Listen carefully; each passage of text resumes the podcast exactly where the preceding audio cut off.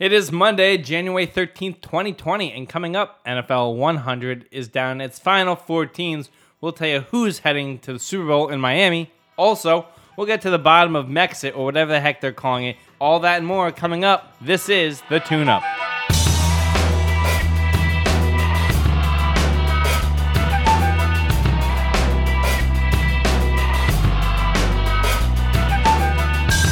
Welcome on into the show. My name is Denny Gallagher, and I am joined by the Snare Campaign Provocateur, the man who single handedly took the rut out of Rutgers. It's Benny Horowitz. Uh, uh, Denny, I know I was on fire last week about Rutgers getting their AP vote, and then you saw them drop one to Illinois. it's not happening anymore. My dreams are faded. At least there's not gross mismanagement on behalf of your university of the basketball program. we had a tough one in, in, in Newark on Saturday. Yeah, baby steps. Anyway, Uh, nobody cares about our quandaries about uh, Mid Atlantic, Big East, Big Ten college basketball. Yeah, but anyway, so- what's so- up, dude? yeah, wifey's got me on a diet. Oh, yeah? Yeah, so we started this new thing. It's called like the plant paradox. Apparently, there's something in food called lectins that I'm not supposed to eat. so I'm no longer eating lectins. Lectins are in like most of the things I enjoy, as you could imagine. so I've been eating uh, like Brussels sprout hash and uh, avocado smoothies and uh, things called millet. And stuff like that for the last week. Yeah, yeah. You never even heard of it, right? I've never heard of it. I know. like- I don't even know where she gets this shit. Like, where, do you go to the supermarket? Yeah, I don't right? even know. I don't think they even serve this at Whole Foods. No, you know, that is beyond Whole Foods. We're, Whole Foods is Amazon now. We're crunchier than that, man. We're, we're, we're going to. You have to get even more organic. See, the way I kind of feel about like this, like super organic stuff, it's kind of like music. There's like an underground band, and then they like start to get like sell a little bit more tickets. That's the way you go with organic yeah, yeah. food. that is true. It's like I'm not fucking almond milk anymore. I'm like I'm like dried, uh, um, fair trade millet. That's what I am. I'm like some underground underground. That's actually almost what we consider calling the podcast Yeah, Fair Trade Fair Millet. Trade Millet. But I mean, I feel like shit. I got a bad neck. I'm always inflamed. I'm always complaining. My wife's like, "Listen, I'll do this diet. You don't have to think about shit. I'll buy it. I'll cook it." And I'm like, "All right, feed me." You know. so I've been doing it for a week. I'm definitely slimmer, and uh, things are coming out of me in a different way, probably a better way. Mm. But oh man, I miss everything I like. I want a bagel so bad. You can't have bagels anymore. No pizza. Oh my no god. bagels. You live in. You might as well move. I I'm, know, I'm like, I know. like, like you can't live in this area. And Yeah, not I be- gotta go to Avocado Land. I gotta go to California now. I'm turning into one. I might as well just get a hoop earring in my in my right ear and, and head Think to about California. it. You're already you're eating the lifestyle, and you're not getting the experience the year-round 80, 80 70 degrees. That's true. So- That's true. I'm almost like fighting myself. This is like a Sisyphean task being this healthy in Jersey City. This has been the last Tune Up podcast because Benny has moved to California to bigger and better things. That's right. Oh man. All right, Benny. So because we can't go from cold takes to hot takes, it is time for our don't fuck this up person or thing of the week. Look at us. Look at us. Huh? Who would have thought? Not me. And the last thing I said to him, I said, "Look, man, don't f- this up for me." Don't fuck it up. Benny, who you got this week? Well, I don't know if you've heard that my beloved New York Giants have found themselves a new coach, Joe Judge. Uh, Our most- text thread about this was hilarious because you're like, who the fuck is this guy? it took me a minute. I had to research him. Sorry, I'm not uh, up to snuff with my special teams coaches throughout the league. I feel we all felt the same way. but It's like, is this Aaron's brother? Yeah, but I didn't know this guy. You know, I, that's what I thought they did. I'm like, Judge, they brought him in for name recognition. It's just gonna feel okay. So. You know, I liked his press conference. He seems like an articulate guy, a smart guy. He comes with some pedigree. But these are my beloved New York Giants. Joe Judge, please, please don't fuck this up with my little angel face quarterback. My don't fuck this up guy of the week is Joe Burrow. Mm. Tonight is the college football national championship, and LSU is the favorite, led by Heisman quarterback Joe Burrow. And I have a plea for the LSU quarterback: hmm. make the most of your opportunity to be great in your football career, because most experts expect the Bengals to take you first overall, and if that's the case, this is a one way ticket to mediocrity at the next level. so, Joe, enjoy tonight because it may be the last time you get close to winning a championship ever again. That's not untrue. Not untrue. this is like some weird parallel dark black hole of the LeBron James situation staying in Ohio, you know? Like like it's like the exact murderous opposite of that. What if he turns that team around though? I mean, come on. He'll be a god. See, here's what's sometimes crazy about like sports, right? That you can have this awesome college career. Like you can make yourself. Like he transferred from Ohio Sure. State to LSU, Yeah, yeah. made himself. And what's your reward? You get put in an unwinnable situation for years to come as you wither away in the winter, the cold, flat land of Ohio from September to January every single year. Yeah, it's so true. I mean, how many times have we seen a, a quarterback who could have had a very promising career and just got put in the wrong system too early and it never flushed out? Yeah. Yeah. Gonna happen all the time. Sorry, Joe. All right, first topic, keeping it on the gridiron. Our NFC and AFC championships are set. You've got the Packers heading to the Bay Area to take on Jimmy G and the Niners. And in the AFC, you have Derrick Henry thundering his way into Arrowhead Stadium as the Titans take on the Chiefs in Kansas City. From a first glance, the keys appear in the Packers Niners games will be how Green Bay's offensive line protects Aaron Rodgers against the Niners pass rush. And on the other side of things, it's a tale of two teams. You've got your guy, Mike Vrabel and the Titans, who will try to use Derrick Henry to keep the ball out of Patrick Mahomes' hands, and the Chiefs, who are a high flying offense. Benny, what do you like next weekend as we head into the conference championship weekend? Well, as you said, it's hard to go against the team and and and to say they went on a 51 to 7 run. When you're coming from a run like that, like like they look dead to rights, right? Hmm. We all thought Yeah. going into the half this team's dead to rights. And then all of a sudden 51-7 run Yeah. later, you're like, "Oh, who the fuck is beating that team?" Like it's crazy. They look so fast. Yeah. I've like I've almost never seen a team dart around the field like they dart. But then I've never seen Derrick Henry do anything like he's doing. Yeah. It's insane. The guy is like this unstoppable beast that that once he gets a little bit of a head of steam, he gets any kind of seam, he can just keep it going. It seems like every time they drive the ball, he's got the ball 8 times and it takes 8 minutes to get it through. So like you said, the idea is to try to keep the ball out of Patrick Mahomes' hands. But in this last game, Tennessee was was very much being helped by field position throughout the whole game. They had very short drives. Tannehill wasn't asked to do very much. Um, and it's hard to imagine that same situation flushing out in this game. But Mike Vrabel, he put his penis on the line. That's a bold move. That's And- a bold move. And I'm sure this guy's going to take every trick in the book that he has to try to pull the game out. But but this Benny, one, I need to stop you right there and, and ask you a second. What in this world would you have that much confidence that you would put your penis on the line for? nothing, nothing, Or what would you want that much? Like, like like nothing, literally nothing. nothing should be. The only thing I'd give up my penis for in that context is like, oh, uh, you can either like lose your child or lose your penis. Okay, take my penis. But there's no professional effort that would ever like let me disavow myself like this. Like, no, I'm good. I'm good. I'd rather be a a proud uh, man with a penis on the streets than than someone who who who went that far. I, I don't need it that bad, you know. Um, but I do think with like the style they're playing with Tannehill, the only way it works is if it's like a Trent Dilfer style game, you know, a total game management. But that would mean the Tennessee Titans are the Baltimore Ravens of 2001, which they are not. That is that that was a, an all-time legendary defense, and the only way you get through a Super Bowl with a game manager at quarterback is if you have one of these all-time defenses that can get somewhere. And is is Tennessee an all-time defense? Meh, probably not.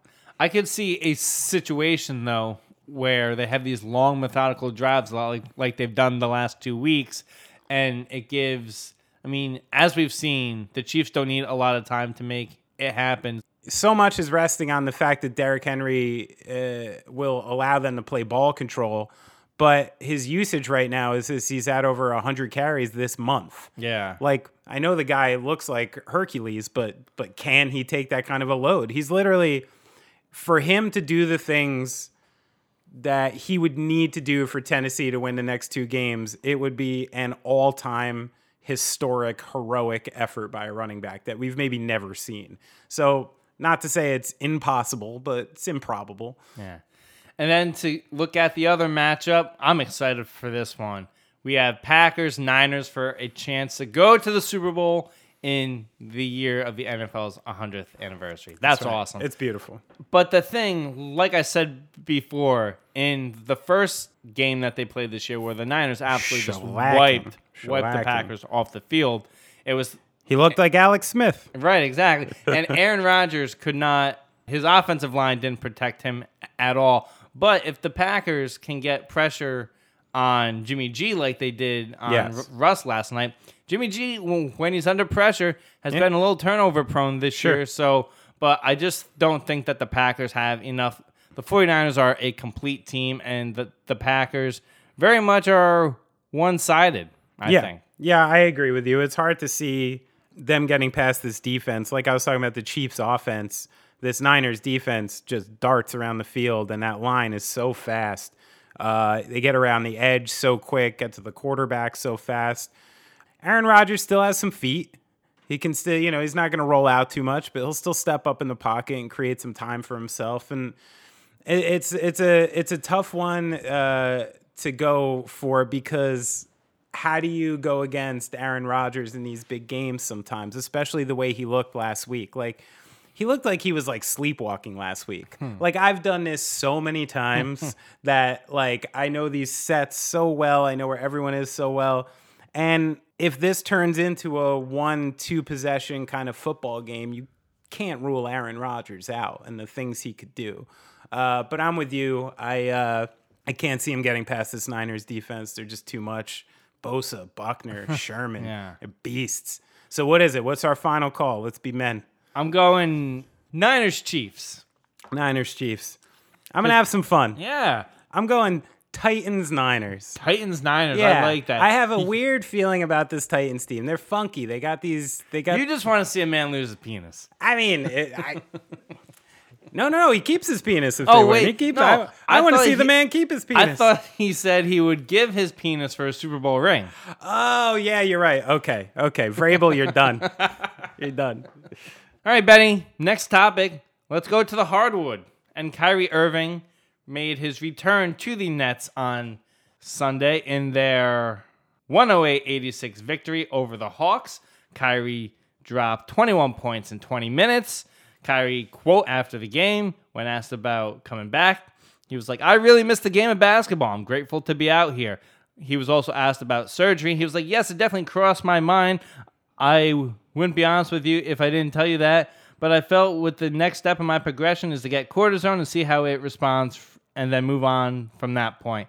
Benny, you at the game yesterday. In attendance. You saw Kyrie do all of this, but do you think it was smart for him not to opt for the surgery and then come back in a season that's pretty much a wash for the Nets either way? I mean, they're not going to win a championship this year. Would it have been smarter for Kyrie to refuel, come back next year with KD, and really get this thing off the ground? Now, from from what I can understand about his injury, and you know, I'm no doctor, mm. of course, but from what I can understand about the injury, it's it's going to be a like pain management issue for him, probably forever for the remainder of his career. And I think Kyrie is trying to not take intervention yet for a number of reasons and the complications that can come from it, how long he would be out. He certainly couldn't afford to miss much of next season because to imagine that him and KD and this new pieces could come together and get to a championship level just magically next year, I, I don't think is true. So the idea that this year is a wash, uh, I don't agree with. Okay. Um, I think the Nets need to make the playoffs. They'll make the playoffs. Like, Um, and I I'm think they that, need to have a good first round showing. I'm not saying they'll win because in the seventh seed they might wind up against you know a Boston or, or somebody like that. That you know chances are it'd be a fun series, Yeah, wouldn't it? Because I mean, if you see Boston fans on Twitter, every time Kyrie does something good, oh man, they are so mad. Just wait. So, just wait. That's all I'm gonna say. like just wait. like when I mean, to to fuel one of the greatest rivalries, like to to re-spark like a New York Boston rivalry, this could really have some weight to it because they fucking hate Kyrie. like like I see the sentiment online, and you know now he's my boy again. Jersey's favorite son. So so uh, I'm I'm I'm backing him full. You know what I mean? Like he's got the full weight of New Jersey behind him now, especially after the comments he makes last night. So he puts out this showing last night. And this is where I, I don't even understand why people don't love Kyrie sometimes. He goes 10 of 11 from the floor, breaks his own personal single game field goal percentage record on the first game back. He runs sets with Dinwiddie. He's coming off ball, coming off screens, being the secondary option everybody wants him to be. The offense looks great. Bear in mind, this is against the Trey Youngless Hawks last night at home. So this was a must win situation regardless. And then after the game, is on the mic in front of the whole crowd saying, Yeah, I love Vince Carter, but I want to break his net scoring record. And this, you know, When is like, this guy gonna learn? no, no, no, no. This isn't learning. This is this is where I really do think Kyrie Irving is like so. I really think he means it when he's saying Oh, it. This is where I oh, don't think, and oh, I really sweetie. think he meant that in Boston last year. The guy's kind of wacky, you know what I mean? And he does go back and forth that much. But I am buying it hook, line, and sinker. He's talking about going to the games with Jason Kidd and Richard Jefferson and Vince Carter at Continental Airlines Arena. While he's injured, he's back at St. Patrick's, the Patrick School, coaching up his old team in high school. He's he's dropping Continental Airlines Arena references. The guy is everything I need right now.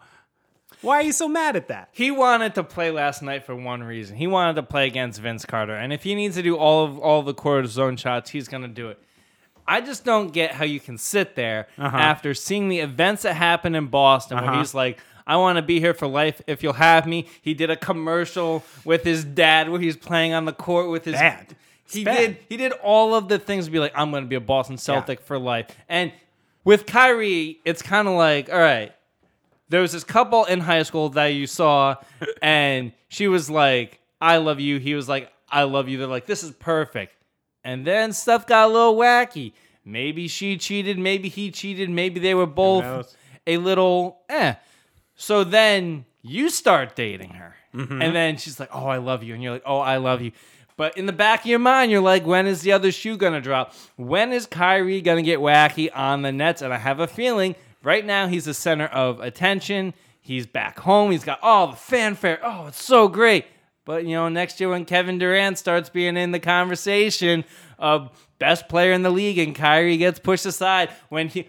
Here's when here's when the Nets thing is gonna go kaput. Okay. Absolutely over. Okay. At media day, when they do the pictures for the for the billboards, and Kevin Durant is the person in the center and not Kyrie, Kyrie is going to lose his shit. And quite frankly, the fact that it's in New York, it's in Brooklyn, this is all gonna blow up so But magnificently. what, where's the truth in the fact that Kyrie has been most successful in his career as a second option? He knows it.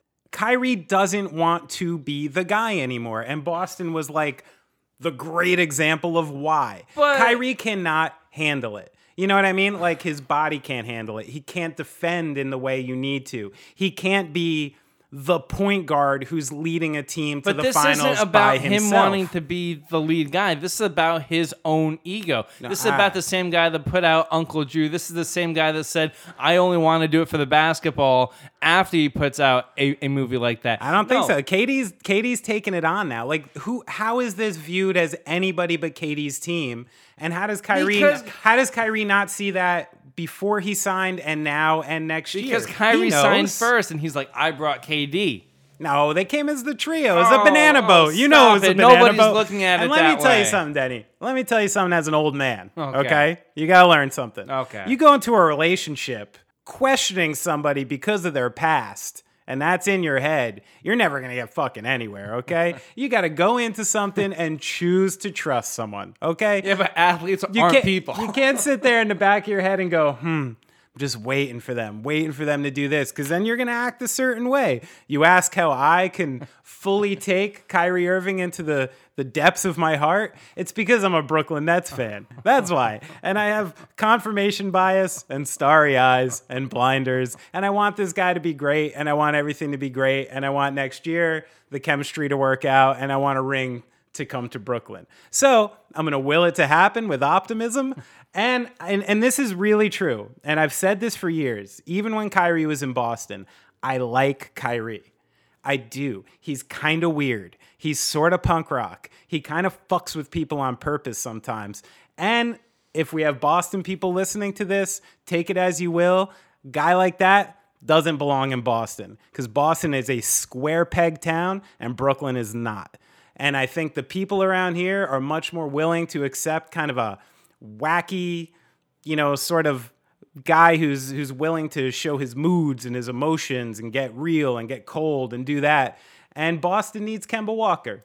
They need a company man, And that's because great. that's that's the culture of the city. And that's so we can even get into that. Brooklyn, we take him in. He's our boy. Enjoy him not showing up in the playoffs after you said, all right, playoff Kyrie's going to be activated. Ah, so we got Dinwiddie. All right, Benny, we've reached the halfway point of the podcast, which means it's time for our dollar slice take of the week. So sometimes, you know, I see it all the time at uh, at the playground when I bring my kids. I got two kids, two and four, and you know, at this age, you really can't check out when they're at the playground. You check out for like five minutes. Someone's got a tooth out of their face. Something wacky happened. My son's, you know, hitting another kid or some shit for not letting him go down the slide first. So, but I always see people walk in, close the door, and then they just jump on their phones and their kids are running wild. So, how about every city or park determines an employee of the playground? You go in, you hand them five bucks. They are responsible for your kids for the next 15 minutes. It's like a, a rent a, a playground chauffeur for your kids for a short time so you can play on your phone, do whatever the fuck you want to do without your kids maybe dying. Here's why I think that's terrible, okay? Because you that like the original idea sounds great. Yeah. I love that. But you know, because it, it would have to be in a city park, it would have to be a city employee, Uh-huh. which means taxes for everybody. Like it, like like it's not like an eye for an eye. It's like an eye for like your whole body s- situation there. So I love it in theory, but damn, I don't think that would work. I think I was thinking more black market, not a city employee, just some guy, just some or a woman, just someone who hangs out there and takes the money and, and makes sure they're okay. Oh yeah, I was thinking more of like someone who lives in the park taking care of this. All right, Betty, my dollar slice take of the week is this. On Monday, the Oscar nominations came out. And yes, there were some serious snubs, like zero women Best Director hmm. nominated in that category, when The Farewell and Little Women were right up there with some one of the best pictures of the year. Or the fact that Dolemite is my name and my boy Eddie Murphy completely shut out. Just just bye. See what a ya. good fucking movie too. Right. Just watched it. And I think most moviegoers at this point are like a lot of fans of bad sports teams. They're consistently mad at decisions made by the academy. But sometimes, you know, like when your team's GM sucks, you just have to throw your hands up and say, you know, they're doing the best they can. Benny, the Academy of Motion Picture and Science is an organization that remains 68% male and 84% white. And while I'm not sure what the age demographic is here, if I tell you Hollywood white male, that probably skews older, which I'm sure in the case of the Oscars bodes well for the entire cast of The Irishman, because it's the only movie that any of the people in the, the Academy can be like, hey, they're my peers. So here's my dollar slice take, okay? Every year they survey the demographics of the people who goes to the movies and make that reflective in hmm. the academy and the people that actually vote for this thing. Make it reflect gender, race, and sexuality so that it reflects more of the America that's going to see the movies and less of a Hollywood house party in Malibu. That's a great idea. That's even barely a dollar slice. That's a twenty dollar slice. Gourmet, gourmet got- pizza. That's It's got some of the mozzarella Yeah, on it's got a little. That's got a little cold cheese. It's got a nice crust. Yeah, that's a good one. I like that. I like that. And come on, I gotta, I gotta push back on one thing again. Yeah.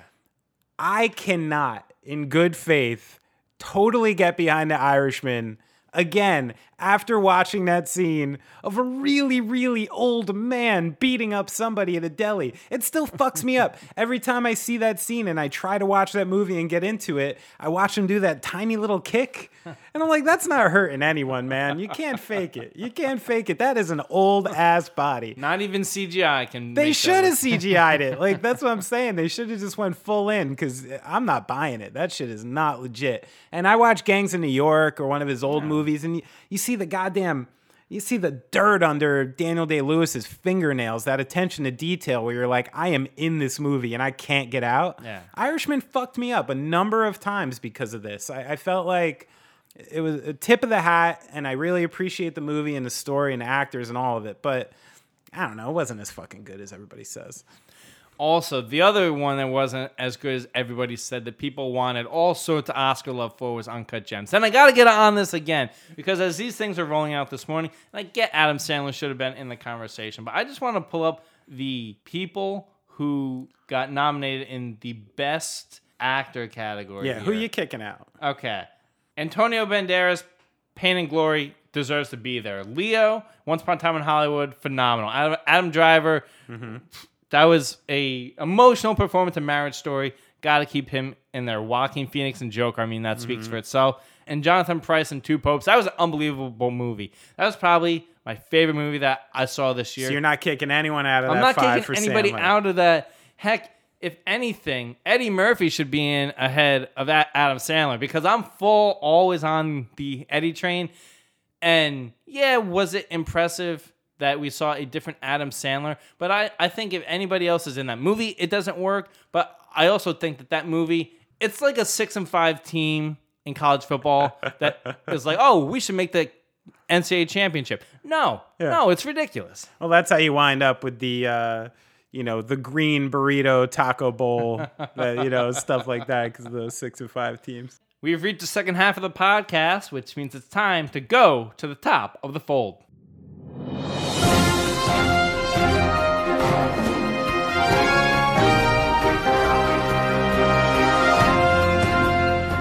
Right, Benny, we were just talking about TV this past week. The royal family got a little bit too real. Queen Elizabeth II has called a family meeting to discuss Prince Harry and Meghan announcement to step back as quote senior members of the royal family, which got me thinking this week, am I a senior member of my family? Anyway, the meeting is scheduled for Monday and they're expected to discuss all all of the stuff. According to reports, the Queen will be joined by Harry, his father Charles, the oldest brother uh, William, and pretty much everyone who has any say in this whole thing. It's happening at Buckingham Palace. Benny, I had to put this in there because I don't think either of us care about it, but we're trying to get those clicks. So, god damn it, we're going to talk about it. You know, I my first thought is like, what are the refreshments like at that thing? You know, what are they eating and drinking at that meeting? Like, it must be some next level shit. The China, the good China comes out. They're trying to uh, impress them to stay back in the family. They're like, you go to Canada, you're not getting this China. You know, I don't know. Like you said, I, I barely give a fuck. Uh, my mom had a a, a morbid fascination with the royal family, and I always had like like Di and Charles stuff always around my house. I she very much like Shakespeare and literature, and I think just attracted to the like kind of antiquity of it all, and that's kind of the thing when I started looking into this situation I hadn't realized about the royal family is like you hear often people kind of uh, mock like, oh, this country has a monarch, that country has a king. Like, what is this shit? What is it? Were we in the old times? So does England, man, and it is set up in the most bizarre way. So one of the reasons Harry might be leaving, right, is I've learned he's sixth in line for the crown. So that means not only his older brother is before him, all of his older brother's sons are before him. So that's kind of a fucking dick move He's right six man off. coming off the bench. Six man. So he's like, this is kind of like, yo, Harry. He's like, this is my prime. Like, I can't, I can't put my career being the sixth man. You know what I mean? I got to go somewhere and start. So that's what Harry's doing now. He's trying to get a starting job in the world. My column, Kyrie Irving and Harry are exactly the same. But here's the thing when I started looking into it, where I'm like, the reason we shouldn't care about this and the reason what Harry did was maybe kind of cool is because the system they have in place in England is really fucking dumb. And let me tell you what it is. So, Prince Harry was getting nearly $20 million a year from the Duchy of Cornwall. Okay. Now, I had to look up all these things to find out what they are. Apparently, 95% of his money came from this. His father, Charles, is the king of this territory of Cornwall, meaning all the people are his serfs. You know, they're just doing his bidding. Uh, it's a crown entity holding land and other assets to produce an income for the monarch. So it's a private estate that's owned by the Duke of Cornwall, who's currently Prince Charles. So he owns an estate in England that is uh, goes over 53,000 acres in 23 counties and basically just collects fucking money from it. Anything that happens on this territory, money to him. And the queen, she has her own duchy in another place in England where she collects from. Not only that, they also have a sovereign trust that is also given to them for money. So, all this being said, these people are rich as fuck, born into it, and they're essentially like taking English people's money and putting in like offshore accounts and doing really shady stuff without anybody talking about it. And it's really funny how uh, the pageantry and the food and the clothes and like like you said, sort of the TV element of all of it makes you forget a kind of just the weird antiquated shit that's even making something like this happen.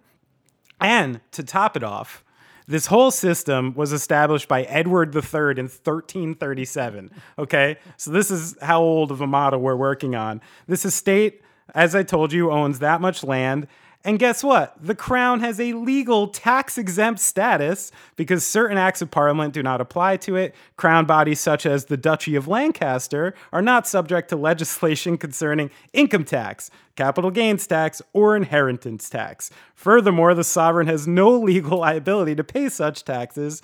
The Duchy of Cornwall has a crown exemption, and the Prince of Wales is not legally liable to pay income tax for duchy revenues they don't even pay taxes. They're like they're like the Catholic Church of the US. It is some really really funny old stuff.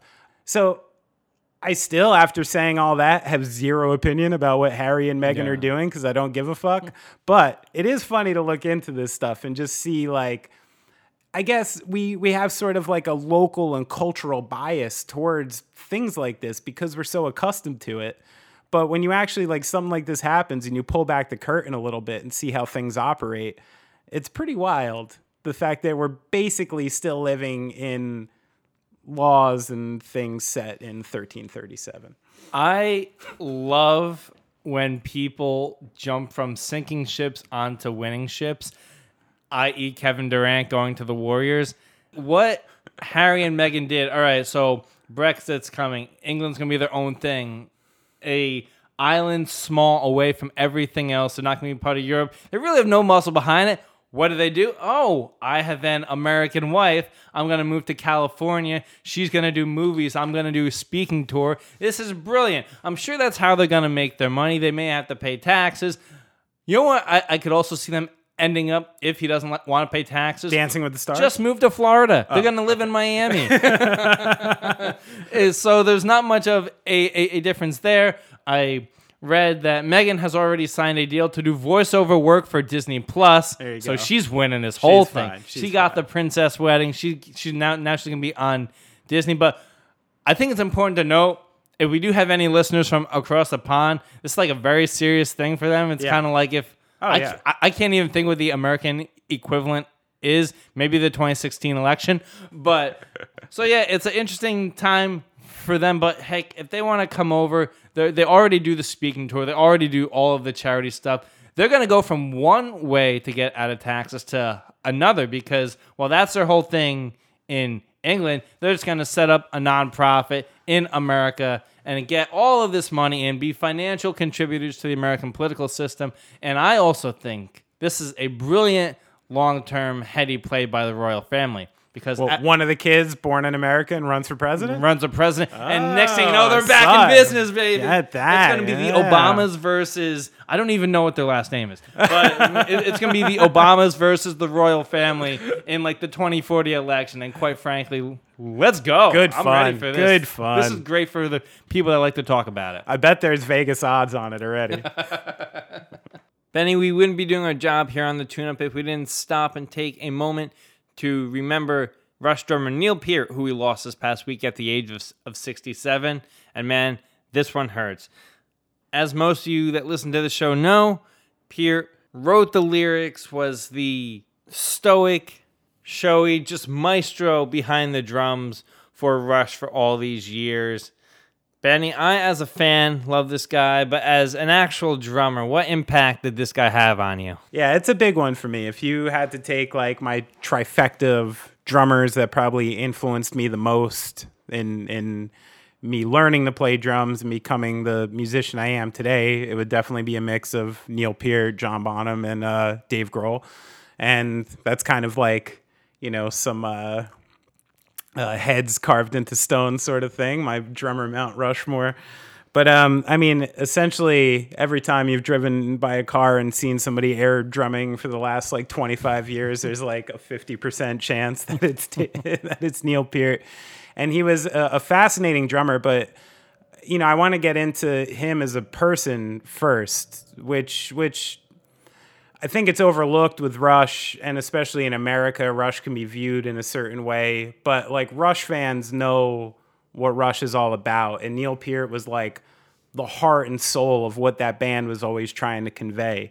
Um, he had this strange way of of inside of his lyrics mixing sort of uh, humanity with like science fiction and these overarching concepts to kind of you know make a different point. And it was all very very smart and very intuitive. And it made me think a lot when i was a kid. There's even a song called manhattan project with a line uh, imagine a man when it all began the pilot of enola gay flying out of the shockwave on that august day all the powers that be and the course of history would be changed forevermore. I was like 12 years old when i heard that line I'm like, what the fuck's Enola Gay? And I even was like going to my mom to like laugh about it. I'm like, what are they even talking about in this Rush song? Blah, blah, blah. And she tells me, and she tells me the Enola Gay was the plane that was flying uh, over Japan and dropped the bombs on Japan. And this song is written from the perspective of the man flying the plane, you know? And it was like one of these things that I really connected to because I've always been that type of person. I've I've been like uh, an empath where if someone's going through a situation, you can put it into context. I can find a sensitivity with anyone in the world. And I think one of the reasons Rush could connect with that was he was clearly that. You know, he he saw things from a perspective that kind of brought everyone into the fold and had this beautiful humanity towards it. Um, when you can actually put yourself into the perspective of a guy who just like pressed a button and killed 60,000 people and give them like a sensitivity, man. I mean, that takes like a, a, very interesting perspective to do. And he always seemed like an empath to me. And you can hear it in his songs. And then in his real life, it struck him too. Um, in 1997, he lost his 19 year old daughter and his wife within a 10 month span and and I you know I I always imagine that situation as if I was dealing with it because I felt like he was that type of guy who felt things that deeply. And he said something in his book when this happened again just just to kind of plug in the fact that I you know this guy will be remembered a lot as a drummer which he should be but there is this like beauty to this man and this depth that I kind of want to encapsulate. And he wrote after that happened, it was hard for me to accept that fate could be so unjust, that other people's lives should remain unscarred by the kind of evil that had been visited upon me. And you know, that's something like I walk around thinking every day. You know, like like why do some people have an easy ride? Why do some people have a hard ride? What is the overall concept behind that? And instead of like giving up and instead of like letting these concepts overwhelm you and letting life defeat you in that way. The guy got on a motorcycle and drove 55,000 miles and connected all through the world with like with different people and different things and and went on a, an even deeper journey to like find himself and find some meaning in the thing he he felt no meaning towards and and shortly after he managed to write a, another beautiful sentence that said this when he was traveling he said i felt affection and gratitude not only for their help, but for their understanding, for simply knowing what I had endured, feeling for me, and demanding nothing more than I continue to live. And I just like read something like that. And if I could find the strength, if I could find like the uh, intelligence and the wherewithal to go through a situation like he went through and then take yourself out of it and almost force yourself to not only like love again and and find love again, but also just be in rush again. You know what I mean? Go mm-hmm. make records, make music, tour, do all the functional things that when you have a loss like that become really difficult. So he became a little like reclusive with press and stuff towards the end and you know when I'm hearing his stories, I'm reminded of the fact that like I've done a lot of press in my life and half the time you know, you're talking about some really mundane shit and you're talking about things you've answered a number of times. And I could imagine when you went through a journey like his with the type of person he is, he kind of just had no time for it anymore, you know, um, and didn't have to do it.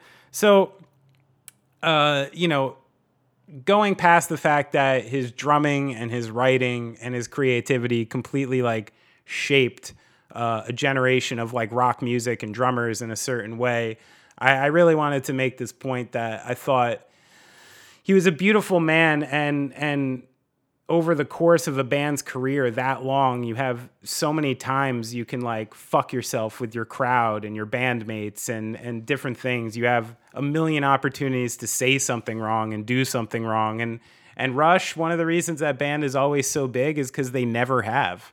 You know, like the people that love Rush have never been given a reason not to love Rush anymore. Mm. And that's a testament to him and that band and just the consistency of of what they did.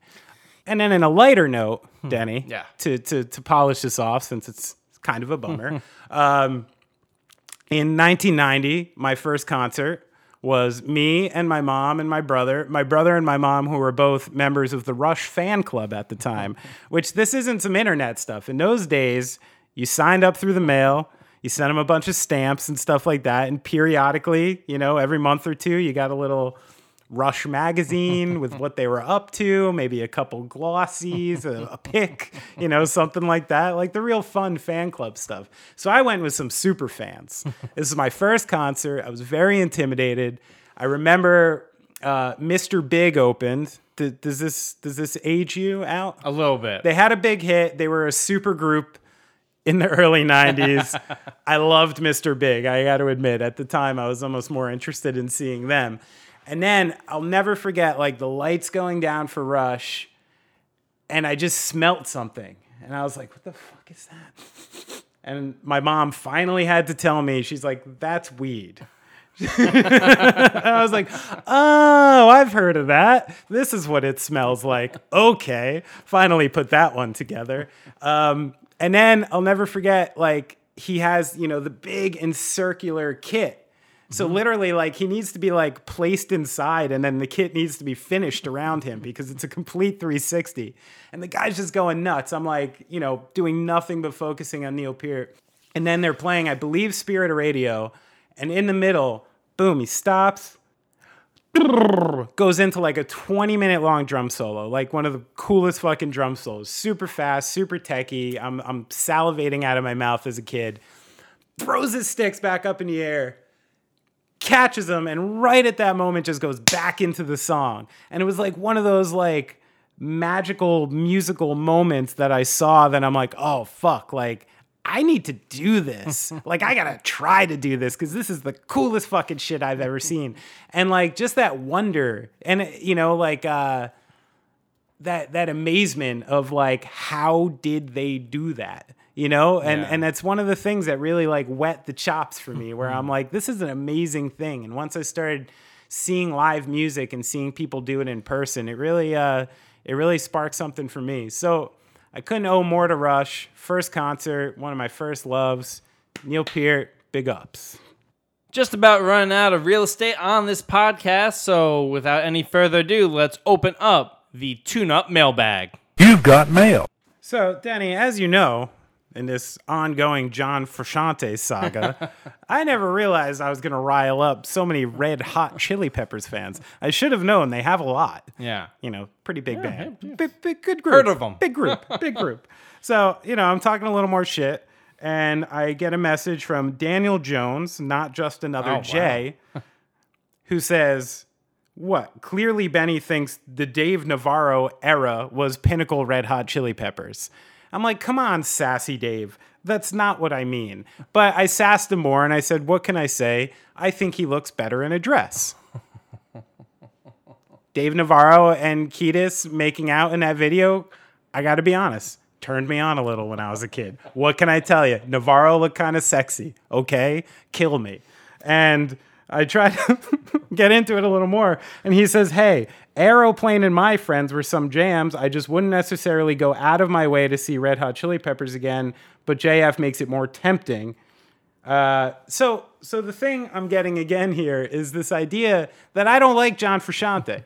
it's never the point I was making. He's a great guitar player. How many times do I have to say it? He's great. He writes the best songs. He's amazing. He's just a little flighty. And I thought that the Red Hot Chili Peppers deserved a little respect for the fact that they kept the ship going all along and he got to dance around and do whatever he wants. Sorry. And I'd like you to know uh, Brian Fallon, friend of the show, he, Heard of uh, him. yeah, friend of the show, uh, he, he ran this by me. He's like, What, you don't like JF? And I was like, Oh, fuck, Brian, you got to listen to this. So I sent him the link with exactly what I said. And Brian said, Yeah, I agree. I'll allow it. so I'd like you to know BF is written off on my JF comments. And if you would like to uh, write off on the Frusciante comments, you can email us at the tuneup podcast at gmail.com or you can tweet at us at the tuneup hq or, you know, d- slide in those DMs on Instagram at the tuneup hq Racy. This next mail comes from Stuart. Hi, Stuart. He says, Benny, KD and Kendrick Perkins got into a massive Twitter beef this week. Whose side are you on?